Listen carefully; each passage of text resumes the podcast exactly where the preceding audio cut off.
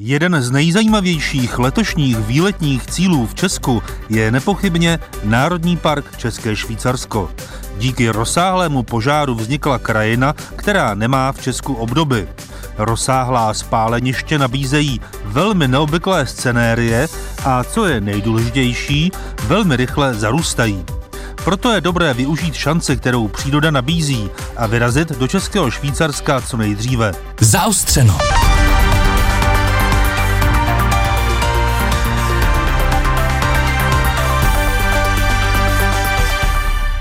Pořadu Zaostřeno jsem toho využil i já, reportér Českého rozhlasu Lubomír Smatana a vyrážím s turisty na třídenní putování po Národním parku. Do Národního parku jsem vyrazil brzy na jaře, hned po zahájení sezóny, kdy se otevírá většina stezek. Samozřejmě, abych byl mezi prvními, ale také proto, abych viděl krajinu ještě v syrovém stavu. Naposledy jsem ji sledoval během loňského srpnového požáru, který poškodil porosty na osmině rozlohy Národního parku. Oheň vyvolal zděšení na mnoha úrovních, mezi obyvateli Národního parku, mezi provozovateli služeb, v obcích i mezi turisty. A jaká je situace dnes? Odrazuje spálený les turisty od návštěvy? Jako kvůli tomu požáru. No. no, tak mě určitě ne, protože stopy po požáru jsem vlastně nezaznamenal. Je tady málo jako lesa, ale ve to vypadá spíš kůrovec.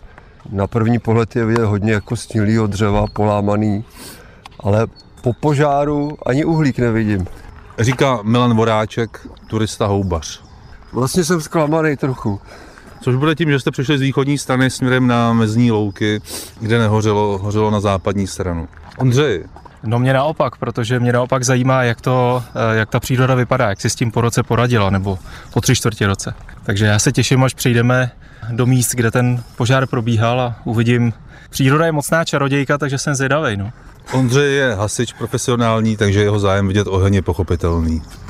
Je tomu tak. Mě taky zajímá, jak budou vypadat ty spáleniště po roce, jak se ta příroda obnovuje. Ještě jsem si všiml, že vlastně jsme potkali víc Poláků a Němců než Čechů tak Bůh ví, jak to je s tím odrazováním. Co tady tak člověka může odradit? Služby. Jo?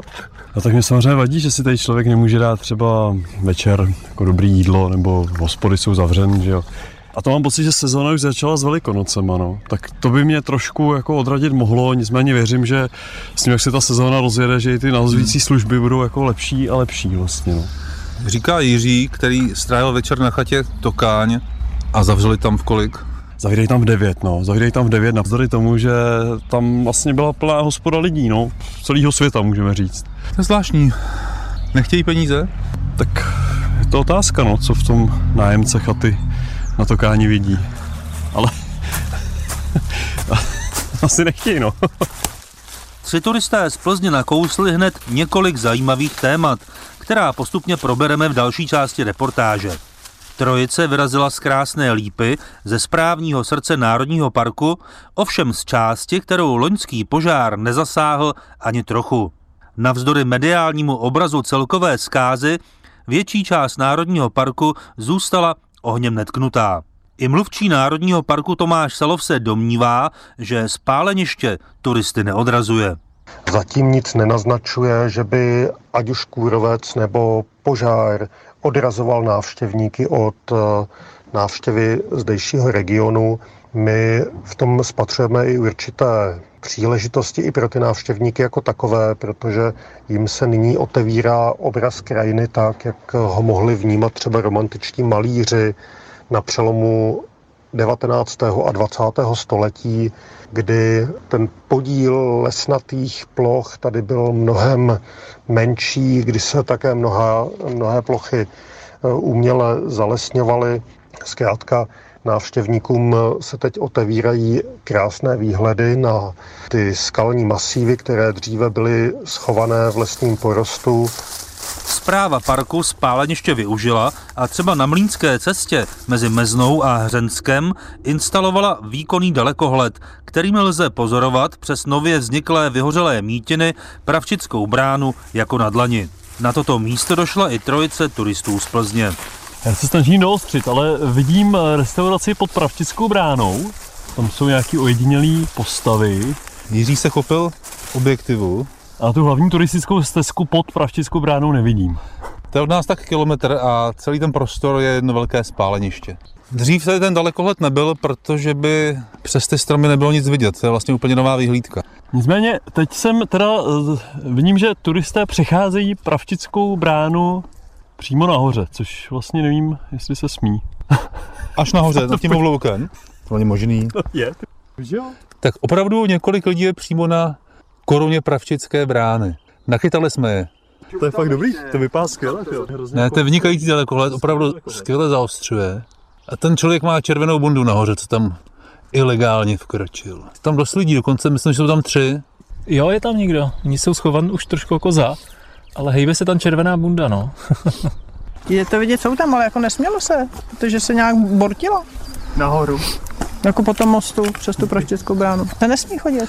Kateřina je místní, takže to ví správně, ale je třeba dodat, že na Pravčickou bránu je zakázaný vstup už od roku 1982. Já tam nerada chodím. Je tam moc lidí. Ne, přijdete k Praštické bráně, tam je vstup, eh, se jde přes vrátnici a vlastně ani do té hospody se nedostanete zadarmo. Tam prostě už jako u vstupu zaplatíte 50 korun kuvér a pustí vás na čaj.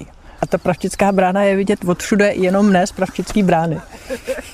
Tady tím, jak to schořilo, tak se otevřely nové možnosti výhledů, nečekané. Inspirace pro ostatní národní parky. Tady to byla vždycky krajina chráněná oblast kvůli těm kamenům. Je vidět eh, Pražická brána hezky, jsou vidět ty skály pěkně. Prostě Konečně ty skály, no. já si myslím, že ty stromy tady nemají co dělat. a přitom jako dříve šlo jenom o ty skály a konečně ty skály jsou vidět, no nevím. Možná, že by mě jako za to zavřeli, že prostě je to. Kateřina se bát nemusí. I mluvčí Národního parku Tomáš Salov vysvětluje, že oheň přírodě samotné neuškodil a přírodovědce naopak vzrušuje, co je čeká. No a také mohou pozorovat eh, fenomenální přírodní zmlazení právě v těch eh, plochách, ať už eh, postižených kůrovcovou kalamitou, tak třeba na tom spáleništi, protože tam se teď otevírá velmi zajímavá podívaná, kde se příroda v přímém přenosu vyrovnává s kalamitní situací. Teď jsme se dopracovali do místa, kde se turisté chopili fotoaparátů, respektive telefonů, protože to je zvláštní úkaz. Stojíme v mechu, který se zazelenal, ale sitě zazelenal na tom spáleništi. Jiří, No já když jsem sem měl, tak jsem čekal apokalypsu, tak jsem čekal, že prostě uvidím opravdu jako nekonečný spáleniště, kde vlastně nic neporoste. A zaujaly mě dvě věci. Jedna je ta, že ten požár vlastně postupoval tady vidíme po údolích. To znamená, že je to vlastně pruh zeleně, širší pruh spáleniště, pruh zeleně, eh, která roste. No a druhá věc je ten kontrast eh, těch hořelých pařezů a sítě zeleného mechu. To jsem nikdy v životě neviděl. už jenom kvůli tomu jsem, jsem vyplatí jet, bych řekl, vidět tohleto na jaře.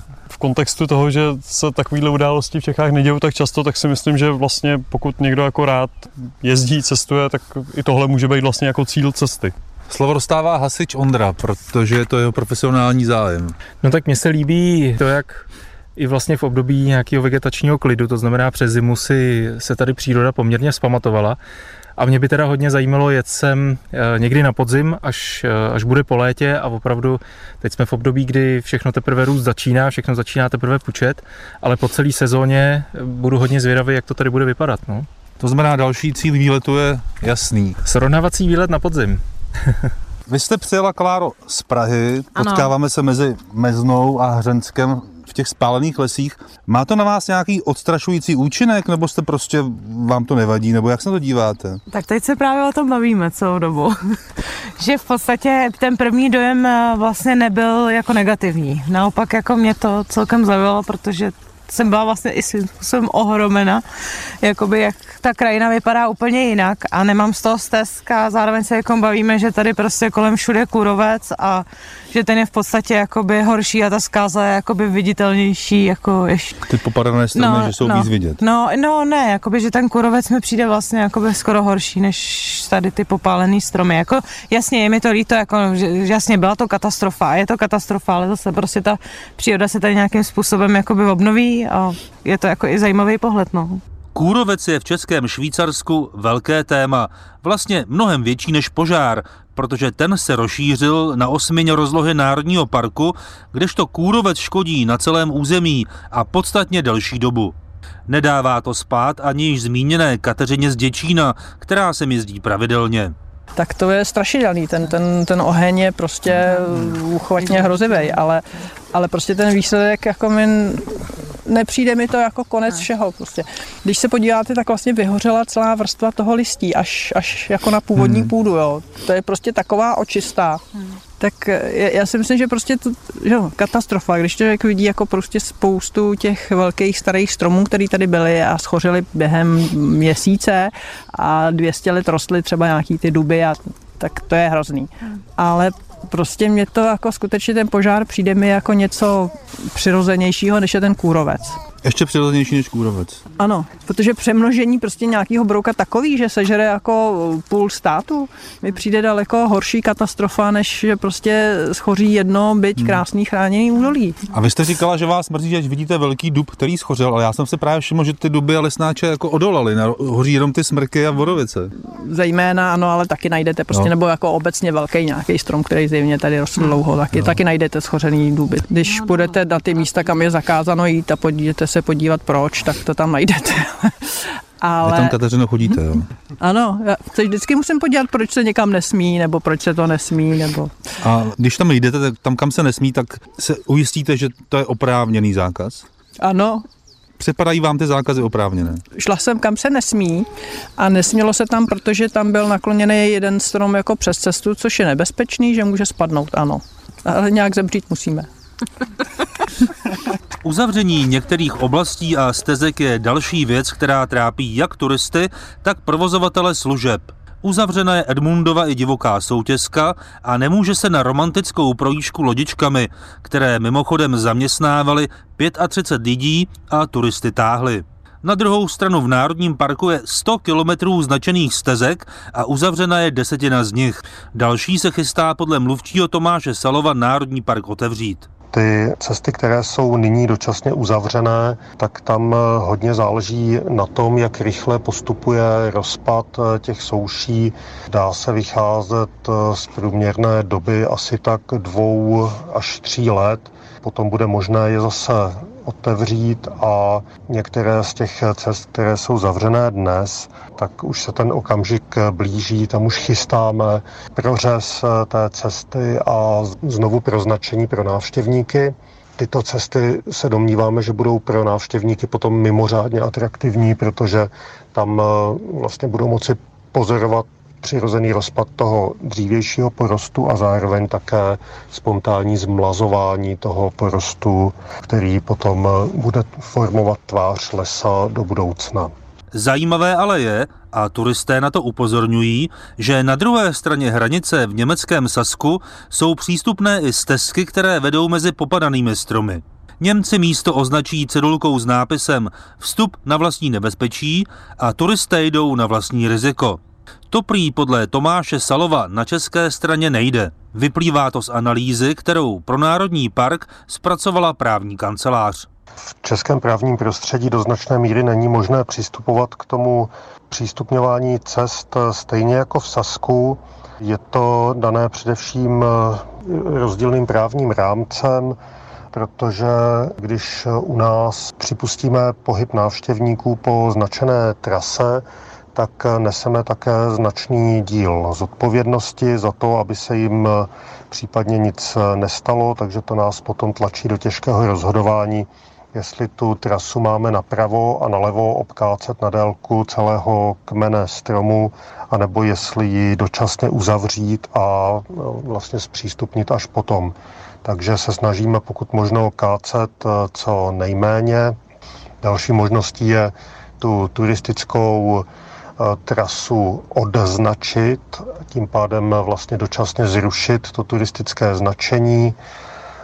Tam je ale zase problém v tom, že to nevnímáme vůči návštěvníkům jako férový krok, protože nikdo z nás pochopitelně nechce, abychom tak jako se tvářili po právní stránce, že je všechno v pořádku a potom tam někdo přišel k úrazu. Někdo tomu může říkat opatrnost, jiný zase alibismus. V každém případě Národní park chrání před případným úrazem i ty turisty, kteří o ochranu nestojí a klidně se vyrazí do divočejšího porostu na vlastní riziko. Na druhou stranu je zřejmé, že do přírody Národního parku jezdí obrovské množství lidí, kteří hledají jen parkoviště, krátkou nenáročnou procházku a především restauraci v romantických kulisách skalních masivů. Obsluha v restauraci v mezní louce se zdráhá odpovídat. Tady se prý nevyplatí zveřejňovat názory. Nakonec svolí, ale bez jména. Jako víte co, jako vy chcete něco na mikrofon, Chci se něco zeptat. tady nemůžu nic říct. Ale můžete, když tady pracujete 10 let, tak můžete. Tady slečna z recepce, ona je taková výřečná. Pojď, ty jsi tady, ty jsi tady za hasiče dělala si všechno, všechno si udělala. Řekni svůj názor. Teď si řík... Můj názor je za 10 let, co tady jsem, že se to zhoršilo a je to každý rok horší a horší a horší. A proč? Protože s tímhle se nic nedělají. Nechávají to popadat, to, co je dobrý, to odvezou, to, co je špatný, tam nechají. Hasič, který přijde po půl roce po požáru, vám řekne, když se tady nic nezměnilo. No nic se nezměnilo. Jediný, co udělali, tady zavřeli, tady zavřeli. A myslíte, že to jako negativně ovlivní turistický ruch, jo? Já si myslím, že to ovlivní určitě. Nebudu vás nic trápit. Ne, mě netrápíte, já jenom, že Jo. já tady něco řeknu, tady a Trasu z mezní louky na Pravčickou bránu hledá s přítelkyní i Karel Fritz. Je to svým způsobem fascinující turista, protože přijel do Českého Švýcarska na výlet a vůbec netuší, co se tu v loni odehrálo. Žije dlouhodobě v zahraničí a vůbec neví, čím Česko žije. O to je jeho pohled zvenku zajímavější a cenější. Vykoný hier parkeren. Super. Díky moc. jo, pardon. Takhle, my jsme tady projeli po té silnici, je to tam eh, celý spálený Z Hřenska dole. jsem na mezní louky. Přesně tak. Tady jedeme s kamarádkou, říkáme si, vypadá to jako spálená země a jakože tady nechávají tu stezku, jakože s tím něco nedělají, trochu škoda, protože byli jsme na druhé straně v Německu, tam je všechno krásně udržovaný. A vy nevíte o tom, že tady byl před rokem v létě požár? Ne, já žiju v zahraničí, takže já nesleduju český média. A vy to nevíte? Ne. A tady byl největší požár no. historicky, byl tady obrovské množství lesa. Mhm. To neznáte, tu Ne, historiku? to nevím. Tak vy jste úplně nedotčen. Já jsem úplně nedočen, že se právě sem přijeli a koukáme, že tady jako spálená země, že opravdu nevím, no. Aha, no tak tady hořelo. Jo, to už jsem si jako všiml, jako teď už to vím, ale když jsem sem ráno jel, tak jsem viděl, že tady je zavřený, neviděl jsem proč. Teďka, jako když jsme viděli, že tady jsou všechny stromy popadaný. Tady z mezní louky je zavřená stezka na Pravčickou no. bránu. Jo. To si říkám, je to možná škoda pro turisty, že jo? Mm-hmm. Protože tam jsme měli zrovna v plánu jít. Nevím, jak se na to dívají odborníci z Národního parku, jestli to je věc finanční, mm. nebo se to opravdu věc mm. toho, že chtějí, aby se ten eh, les obnovil sám, když by tu stezku jakoby dali nějak do pořádku, jako tam ten strom třeba mm. rozpůlili a nechali tam lidi projít. Mm. To si myslím, že by se snad mohlo udělat, ale jak říkám, máme k tomu třeba nějaký studie. Dobře. A jako je to normální, já tam musím říct, že když jsem byl třeba v Americe v Yosemite, Národním parku, tak tam je to jako celkem normální, že tam prostě ta ten les eh, celý schoří, obnoví se to znovu, oni se to snažili, snažili nějak regulovat, že prostě ty požáry se snažili hasit, potom se to zjistili, že vlastně to nepomáhá, že ta příroda stejně, hmm. když to hasí, tak vlastně ten pož- požár je potom o to intenzivnější a stejně ten člověk tomu nezabrání. Mně je líto jako turistovi, že se tady nedostanu po té stezce, ale jako to je takový můj sobecký zájem, jako možná, jestli to je ve věci přírody jako podstatný, aby se to obnovovalo samo, tak to chápu. Takže co uděláte teď, když e, nemůžete jít tury na Pravčickou bránu? Teď použijeme to parkování zdarma, půjdeme po silnici a potom, jak pan říkal, po té stezce tam, se podíváme na mapy CZ a Jo. objedeme to dokola, tak co nám zbyde, že jo? My tu bránu chceme vidět. Jako je to zase nic jiného. Tohle jsme nečekali, takže jako není to vizuálně asi úplně hezký, esteticky, ale prostě je to příroda. A jak říkám, nevidím to poprvé. Jsem překvapený, že to vidím teda tady. Karel Fritz ale jistě není jediný turista, který je překvapený, že tady hořelo. Podle obsluhy restaurace jsou čeští turisté zaskočeni často, ale spíš rozsahem požáru. Kdo vůbec netuší, co ho čeká, jsou cizinci. Bohužel ani provozovatelé služeb, ani Národní park s tím nepočítá a nenajdete jedinou ceduli, která by vysvětlovala, co se tu odehrálo. Národní park ani neplánuje žádnou informační kampaň, která by využila spáleniště jako lákadlo pro turisty, říká mluvčí Tomáš Salov. Pokud jde o kampaň pro návštěvníky nebo pro přilákání turistů, sice nechystáme žádnou eh, úplně cílenou kampaň, protože je i obtížně kapacitně zvládnutelná, ale spáleniště se rozhodně stane pro příští měsíce a roky jedním z hlavních komunikačních témat v Národním parku. My se pokusíme jednak přibližovat návštěvníkům eh, ten prostor pomocí vedených exkurzí, které budou mít eh, obvykle formu vycházky se strážcem Národního parku anebo s jiným eh, specialistou, ať už to budou botanici, entomologové nebo zoologové. Potom do budoucna tu oblast vybavíme množstvím informačních tabulí a různých ploch, které vytipujeme, odkud jsou třeba dobré výhledy na skály nebo na Pravčickou bránu, tak aby ti návštěvníci, kteří sem přicházejí, měli trochu ponětí, eh, v jakém prostředí se pohybují, co je tu zvláštního, čím je ta plocha toho požářiště mimořádná a rozhodně také nechceme, aby se na tuto událost eh, zapomenulo. Eh, spíše to je pro nás eh, dobrá příležitost eh, prezentovat, jak eh, se příroda zotavuje po nějaké velké disturbanční události, jak se vrací z nerovnováhy, kterou po staletí vytvářel člověk, do rovnovážného stavu. Tady už Tomáše Salova mluví přírodovědec. Proto mě zajímá, jak odborníci z Národního parku odhadují, že se bude příroda po požáru zpamatovávat. Můj dotaz je ryze účelový. Kdy spáleniště zarostou a kdy už to nebude tak zajímavé jako dneska? Pokud eh, jde o spáleniště, tak na spáleništi eh, máme zajímavou referenční plochu z roku 2006. Je to požářiště pod eh, Havraním kamenem. Tam zpočátku bylo také velmi dobře vidět, že na tom místě hořelo a zároveň ale ta plocha začala velice rychle zarůstat. Takže tam na tom spáleništi na Jetřichavicku jsme mohli pozorovat velmi eh, rychlé spontánní zalesnění té plochy. Řádově do pěti let už eh, přestalo být vidět, eh, že tam hořelo.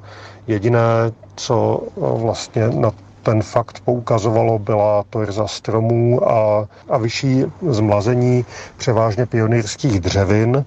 No a Řádově tak po deseti letech už lajk vůbec nepoznal, že se prochází po spáleništi, protože ten březový porost už byl tak vysoký, že to už připomínalo běžný les. Turismus v Národním parku bude nadále ovlivňovat kůrovcová kalamita, možná víc než pozůstatky ohně. V parku se totiž přestalo zasahovat proti kůrovci v roce 2020, což samozřejmě vzbudilo odpor, stejně jako třeba před 20 lety na Šumavě. Podle Tomáše Salova ale líkožrout samovolně mizí, protože přichází o potravu. Kůrovec, ten je v Českém Švýcarsku a v jeho okolí na ústupu Eh, tak nějak eh, dá se říct spontánně, protože už vlastně mu podlehla většina porostů smrků, které byly starší než 60 eh, let.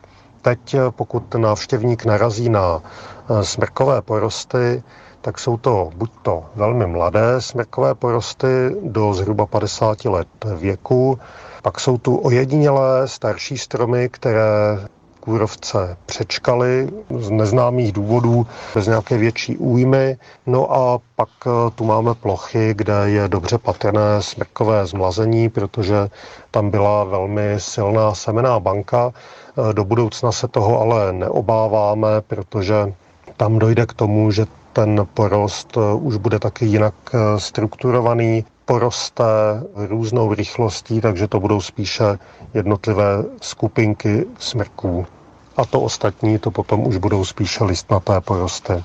Tvář Národního parku České Švýcarsko budou ale i nadále ovlivňovat dva hlavní trendy.